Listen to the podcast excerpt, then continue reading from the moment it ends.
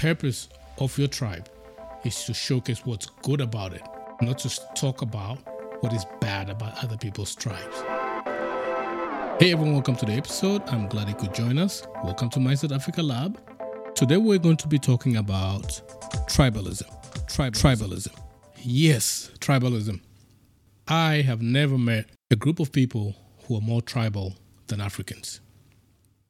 And why do I say this? A few months ago, I ran into some people, and during our discussions, one of them mentioned that he was from Nigeria. So I said, Well, do you know this guy? He is also from Nigeria. And the response was, Yes, we're both from Nigeria, but I'm from a different tribe. Now, understand the context of this. We're having this conversation in Australia. Australia, of all places, thousands and thousands of kilometers away from Nigeria. Do you think I care what tribe you are coming from in Nigeria? I don't. I don't care at all. And it makes absolutely no difference in a place like this.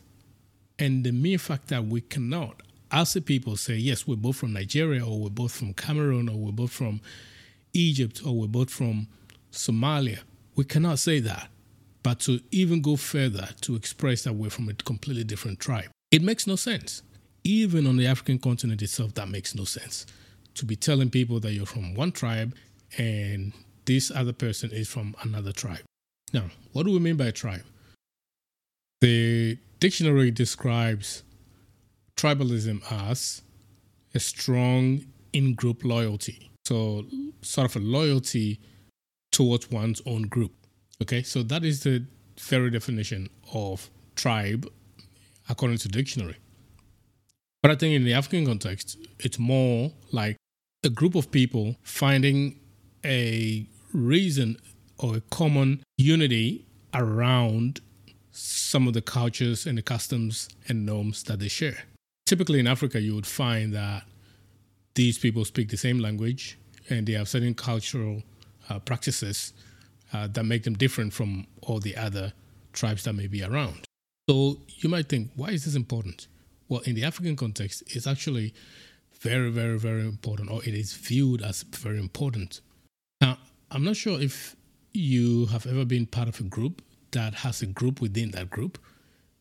Nothing functions. And that is largely one of the biggest problems when it comes to Africa. So, Africa has about 3,000 different tribes. 3,000. Yes, you heard right. 3,000. 3,000 different tribes. 3,000 tribes and 2,000 different languages and dialects on the African continent alone. Yes, I am aware that the continent is very big in size. In fact, you can fit the United States into Africa. Yes, I understand that. You can fit China into Africa. Yes, I understand. You can fit Russia into Africa. I understand that. Yes. But the fact still remains that on a continent with a billion people, with 3,000 different tribes, no wonder things don't work well. The problem is the in grouping. It wasn't long ago that the Tutsis and the Hutus slaughtered each other on the streets, and the world stood by and watched it because no one really understood what was going on. Today, I'm having a conversation about people from Nigeria telling me they're from different tribes. You know, I've been to events here in Australia that is organized by tribe for the Nigerians. I mean, yes, I do understand the importance of showcasing your tribe. You see, but I think the importance of a tribe is much more of showcasing what's good, what's different, and what you enjoy about your tribe, rather than what's bad about the other person's tribe. Now, in most of the cases of tribal bantering that I've heard so far has been about how one tribe claims to be better than the other. There is not a single tribe or group of people that are perfect. Every tribe, every language, every ethnic group, every in group has their own flaws. There may be some good things, but there's also a lot of bad things about those groups. And the fact that inside of a tribe, people completely fail to see that. And the only thing that sort of gives them any courage or, or momentum is the fact that they can point out the flaws in other other tribes. Africa has a big issue. One of them is development. The continent struggles to develop, and the continent struggles to, to find unity. There's not a single continent on the face of the earth that has seen more violence and instability than the continent of Africa in the modern era. And tribalism has a huge part to play in a lot of these. Now, we can say, yes, it was caused by other people, the instability, but the proverb still stands. If there is no enemy within, the enemy outside can do us no harm. That is an African proverb. I'm not sure exactly if we do understand it. It's quoted here and there from a lot of people who really understand what that means. And that applies everywhere. To The fact that we can't even work together as a continent.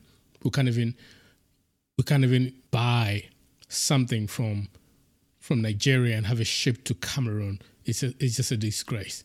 Now we talk about language barriers, we talk about all of these, but at the root core of it is the fact that segregating ourselves into into tribes and making that the most important thing um, about each other and about it about a country. So you take a country like like Gabon or you take a country like Niger or Burkina Faso.